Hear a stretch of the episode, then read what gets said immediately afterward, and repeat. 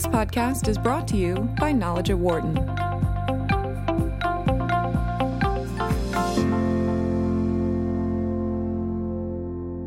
So, Nitin, thank you so much for speaking to uh, Knowledge at Wharton about leadership today. Sure. Thank you very much. So uh, you have, uh, uh, in, think, in speaking about uh, some of the lessons that you have learned uh, since having become the CEO, uh, you said that the you have one of the lessons you have learned is that CEO's job is not to define a strategy, but it is to def- derive it by working closely with a team of highly engaged individuals. Uh, could you explain uh, that that in some detail about what, uh, what your lesson, what's the lesson you have learned here? Sure, sure, Mukul. I think you know it's fairly common practice to associate the chief executive officer job is also that of chief strategy officer, and I think it's fair to to have that that faith and belief from all stakeholders, especially shareholders, the board, employees.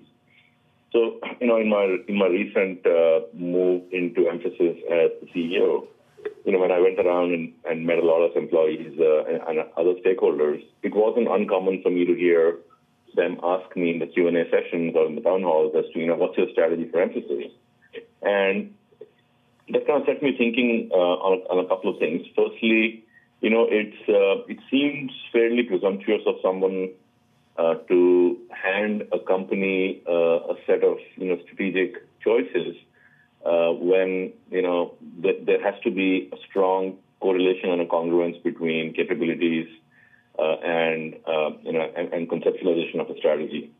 So that's the first part. I think it has to be uh, it has to strategy is not going to be adequate unless it is combined with capabilities and culture of company. Secondly, uh, I think I am actually of the view, and, and I learned this, uh, especially you know, evolving it, uh, you know, over the last uh, few months working with my colleagues. Uh, I think the the best way for people to co-opt or uh, or embrace or believe in a strategy is when you actually involve them in defining it. So, you know, that's the, the best way to, to create buy-in. That's the best way to create uh, the best consensus-driven approach. And of course, you know, as CEO, you have to chair that process and you have to guide it and you have to shape the strategy. But I think the best answers come when you uh, get a, a, team of highly engaged, talented people in the room uh, and have an open, uh, open dialogue and debate and discussion about strategic choices. And in the end, uh, you know, you kind of uh, put your stamp on on evolving it in a, in, in a way that, that it's congruent and, and you can measure progress and, and you can turn it into an operating plan.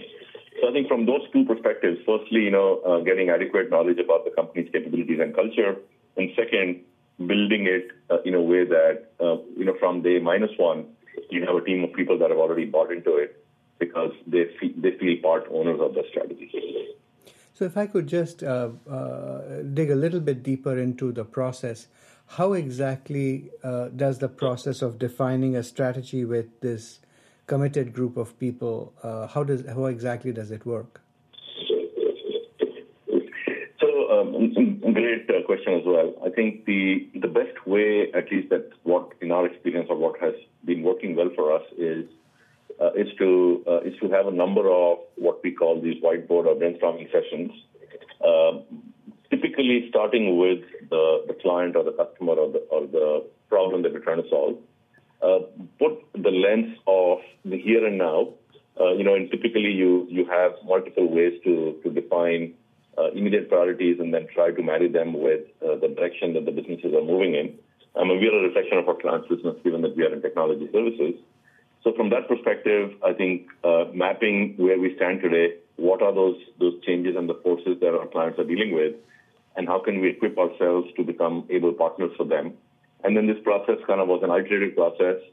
Uh, you know, you, you, you do a little bit of scenario planning, but more importantly, you, you try to, uh, to map where, where we are today uh, with our clients, where are, are our clients headed, identify those common themes, identify the disruptive trends, and take a slight bet on, uh, you know, uh, what are those choices that you will have to make from a technology perspective and, and derive those answers. Uh, and in the end, as I said, strategy is nothing but a set of choices.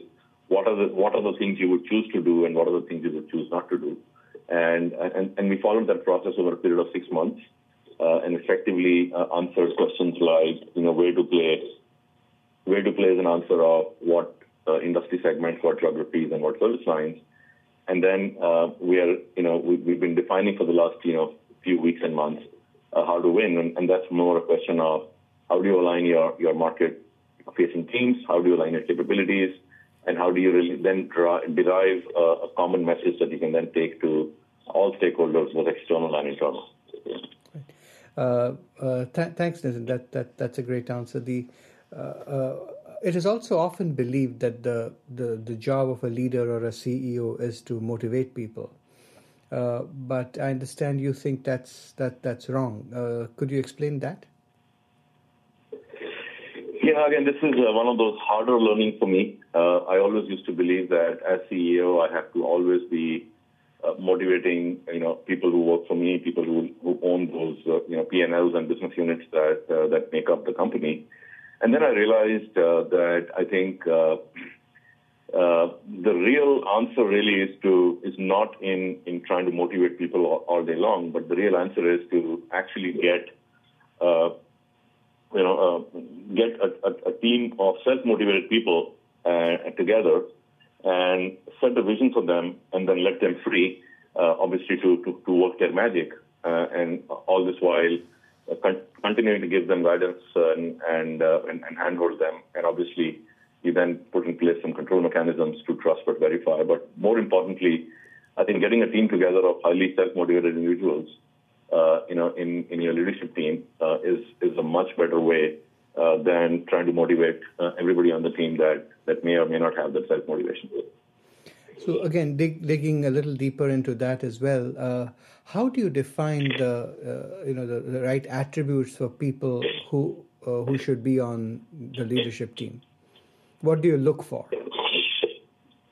I think uh, again, every leader has a different answer to that uh, that question because uh, it's a question of uh, you know what, what, are you looking for in uh, you know what does the business need. Uh, there are times when a business needs pure you know plain execution because the the waters are fairly calm, even though you know it's debatable whether there are ever calm waters. But especially as you get into transformative times that we are living through right now with uh, disruption at its core. Uh, what I define as as uh, a few traits for for people to be self motivated. Firstly, they should be excited about the change that the world is going through, uh, because that's that's when they will actually embrace the change uh, and, and and try to make the most of of the opportunity versus seeing it as a challenge and uh, and, and fight the change. Secondly, uh, you know, from from that ability to see it as an opportunity comes the the passion to to work for the clients and, and for the for the employees. And thirdly, uh, I think to, to marry those two eventually, and the third third leg of that stool really is the ability to execute on on the vision, which basically means to to, align with the with the with the vision and the goals and the opportunity set, and then execute in a way that you can you can make something happen for the business. Because in the end, uh, you know, we we do work for uh, for for our stakeholders. So I think those are the three legs of the stool that uh, that kind of make up uh, a highly, you know, a highly uh, motivated team of people that uh, um, that, that, can actually take uh, take an opportunity that is uh, that presents itself because of the highly transformative nature of the times we are in, and turn that into a, a massive opportunity for growth and and, and prosperity. you you've you've also said that you know people often believe that business is all about people but that isn't right as well. Uh, uh, uh, and and, and you've, what you've changed that to is to say business is all about the right people. so again, going going back to the same question about motivation, self and self motivated people. Could you explain a little bit about what how, how broadly you do, do you define the right people? I think it's it's very closely tied into the previous discussion we had on uh, on, on, a bunch of self-motivated uh, folks on the team. And I, I think uh, this is uh, something that uh, I remember reading uh, a long time ago in one of the business books, you know, now now fairly popularly called Good to Great. Uh, and I think there, the, the concept and the theme was uh, get the right people on the bus, and the bus will find its destination, versus trying to define a destination and then trying trying to try to drive the people in that direction. So, uh, and I think in my books, defining the right people uh, is is uh, in multiple attributes and factors. Uh, obviously, you you need people with a growth mindset, people who are willing to learn and change and, and embrace change. Uh, you also need people who uh, who see beyond uh, personal ambition, and I think I'll talk a little bit more about that when I talk about you know the, the, the the ambition has to be foremost about the company. And then, as I as I mentioned earlier, I think it is above and beyond gamesmanship and, and the ability to drive outcomes uh, that that define those attributes that I'm calling the right set of people. So when you get a, a very highly motivated, passionate people together uh, in a team, uh, one of the biggest uh, challenges that leaders and CEOs face is uh, uh, getting to consensus and getting people to uh, all on the same page. what is your approach to that? how, how, how strongly do you feel that people should have the ability to disagree? Uh, both with you as well as with one another uh, in, in getting to uh, where you need them all to be? I think it's a it's a great uh, segue into one of my other big learnings. So uh, my uh, at least my personal management style has always been that about openness and transparency, and I've always fostered a culture of, of debate. you know, when you get a get a set of highly talented, self motivated people in the room, uh, you expect them to bring ideas and opinions, and uh, you know it is uh, it is incumbent that you actually have a, have the openness and the culture of, of debate to drive the, the right decisions. Now, it doesn't mean that everybody has to agree with every decision, but it does mean that everyone ha- has had an opportunity and a chance to voice their opinion. Uh, some may have a much stronger opinion than the others, but that's that's the whole whole reason why it's important to debate and arrive at the best ideas. And I think sometimes people confuse consensus with agreement, you know, in, in the room, uh, and I don't think uh, that is, that is always going to be possible. So, uh, my one of my learnings was, you know, if you go through this culture of debate and openness, and you know, you you in the end decide that this is the direction you will go into, uh, unless you actually forcefully and uh, and proactively drive disagree but commit, uh, and this is a learning, you know, that I picked up from from Jeff Bezos' uh, last shareholder letter. I realized that just having a culture of openness and debate and letting people, uh, you know, agree to disagree doesn't foster the right uh, right environment. You really need to have them to to disagree but commit for you to actually move forward with, with the decision you made. And and, th- and that's a, that's a subtle but a very key difference in in the way you can actually get people behind behind the decision. Uh, can you explain a little further about what exactly do you mean by commitment, and and how do you uh, I think how do you execute uh, uh, towards commitment? I think firstly, uh, it's a it's a it's not a black or white decision. Every decision will not have 100% agreement from every uh, you know stakeholder or or person on the leadership team. So, for example, if if we and I'll give you a real real life example, we uh, we were discussing as part of one of our strategic sessions the opportunity offered by various segments of the cloud you know, computing market. And obviously, each of those segments is a very juicy prospect for us because all multiple segments are growing in excess of 20% a year. And when you're trying to form a business that is future ready, you have to discuss and debate every, every possible segment of the market. And there were uh, there was a healthy debate on which segments of the market are most suited and have the best chances for us to succeed in.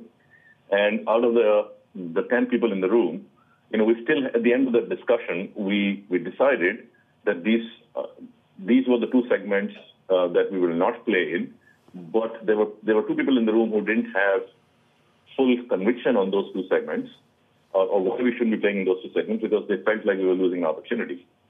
And I think we had we had to eventually, uh, while we understood their position and they understood our position, we had to eventually get them to a point where they disagreed with the final decision, but they committed to support that decision in all forms, in all forms and manner, because that was the best thing for the company, and it may not have been, you know, in, in alignment with their personal, uh, you know, opinion, or in or in one case, you know, in their personal interest, because we were we were asking one some one person to let go of, of a book of business that he had built uh, fairly recently.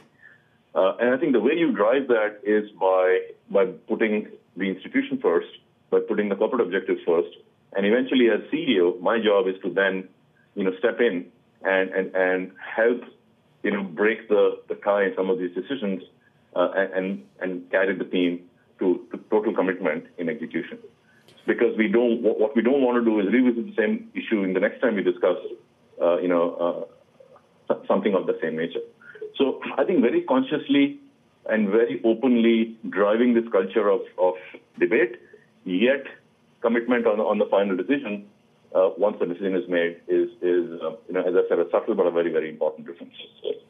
Uh, I'm, I'm really glad you, you brought that up about uh, corporate objectives because very often in uh, these kinds of open debates, uh, uh, especially if you have very you know uh, passionate and you know, self-driven, self-motivated people. what you're actually seeing play out is people's ambitions. and so, one question is how do you get people with the right kind of ambition uh, uh, involved, and what kind of ambition do you want uh, for people who are on your team? I think uh, again, uh, ambition and uh, uh, an, aggress- an, aggressive ambition uh, is often misunderstood. We definitely want people who have who are ambitious and who have hunger and, and the passion to to climb higher. But I think the lens with which you need to see that ambition is that ambition for, for first and foremost you know, has to be about the institution, about the company, about the about the corporate, not about individuals. And if you align everybody in that direction, then you cut away a lot of the cross-purpose effort, uh, or the one-upmanship, or the gamesmanship, you know, whichever way you call it, and, and essentially uh, that becomes a guiding principle that you that you embrace. And this is uh, it's not easy to implement because, in, in, you know, and I just gave you an example. In many cases, you will ask people to, to let go of something that may hurt them in the short term. But the real, the real answer is really in the long term, you know, if we do the right thing for the institution, everybody will benefit, everybody will get carried along, and everybody will have opportunity to grow. And I think that's, that's the message that, that uh, eventually resonates very well with the teams because they're all tied into the same objective, which is overall company growth. Uh, and, and uh, uh, just a couple of uh, uh more points.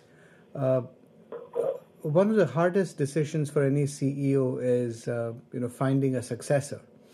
what are your views on that? How how how how should a CEO go about choosing a successor and, and plan for a successor's success? You know, I think one of the most uh, complex subjects. It is also one of the hardest to execute.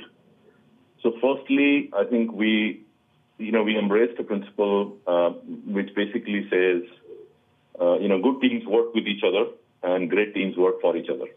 Mm. When you do that, uh, you know, it kind of goes back to the point we were discussing, which is, you know, you put the institution first. When you also do that, you also create an environment where you know, you're you're creating the ability for people to, step into each other's shoes and roles. And I kind of I've lived through two CEO transitions. I mean, in both cases, I was on the receiving side, uh, and very often, uh, you know, we we have plans in place that we put for succession of our business leaders, our business unit leaders, P&L owners, C-suite guys. More important, most importantly, it's not adequate to define and execute on a succession plan.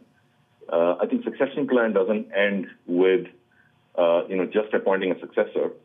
So there is a very common saying called "no success without successor." I've actually extended that based on my personal experience, and and and essentially what I say is no success without successor success, which means you have to be invested not only in finding a successor, but actually helping make that successor successful. And a number of the principles we've discussed in the last 20 minutes or so come into play as you do that as well. But most importantly, succession isn't complete till the successor becomes successful. And if I could just end with one last question, Nitin. It's uh, you know when you think uh, about your leader, your own personal leadership journey, uh, uh, uh not just at Mphasis but even before that. Uh, what would you say is the biggest sort of leadership challenge that you have faced, and how did you overcome that challenge, and what what can, did you learn from it that can you can share with other leaders? Uh, sure, Mukul. It's a, it's a great question, not an easy one to answer. But my biggest, one of my biggest learnings, you know, having lived through, uh, you know, at least two two different uh, organizations in, in, two different innings, is uh, firstly the only problem you want to ever solve for is the problem of growth. Mm. Then you have the reverse situation, which means when you have negative growth, it creates a set of problems that you really, really are hard pressed to find solutions to. And, and, and I had to live through that phase for a couple of quarters. Immense puts immense pressure on the org, on the leadership team, on the CEO, the relationship between the CEO and the employees and his and his team, as well as the relationship between the CEO and the board and the shareholders. So I, I wouldn't wish that on anybody, uh, but it was an incredible learning that you have to be proactively planning, you have to be proactively, you know, keeping your uh, you know, your early warning systems in place, so you don't have to take some of those very, very harsh decisions that that uh, that end up being taken when you have uh, consequences from from negative growth. And I think for me, uh, while growth poses its own set of challenges, I personally committed that that's the, that's the challenge I'd love to solve the most, which is how do you how do you solve for growth, and not the other way around. So I've, I've run out of the questions that I wanted to ask. Are there any other things that you wanted to say that we haven't talked about? I think uh, you know, being in this role, uh, it's uh, it's a constant learning, at least for me. Uh, I don't uh, think we can stop learning or or we can have an attitude that I know it all. So whatever I have shared, I, I can guarantee you that I'll have a ton more learnings uh, you know, as I continue to kind of live through this. Uh, it goes back to, you know, uh, a, a, phrase that I commonly share, which is, uh, you know, we are just like doctors and lawyers, we're always practicing. I think CEOs are also always practicing and, and trying to get better. So with that, uh, thank you for, for the time and the questions. Well, thanks very much. I, I, I assume that based on what you said at the end, that uh, that will give us opportunities to have more conversations of this type in the future. So thank you very much, Nitin. Really appreciate your time. Absolutely, Mukul. I'm a, I'm a student of management. Thank you so much. For more insight from Knowledge at Wharton, please visit knowledge.wharton.upenn.edu.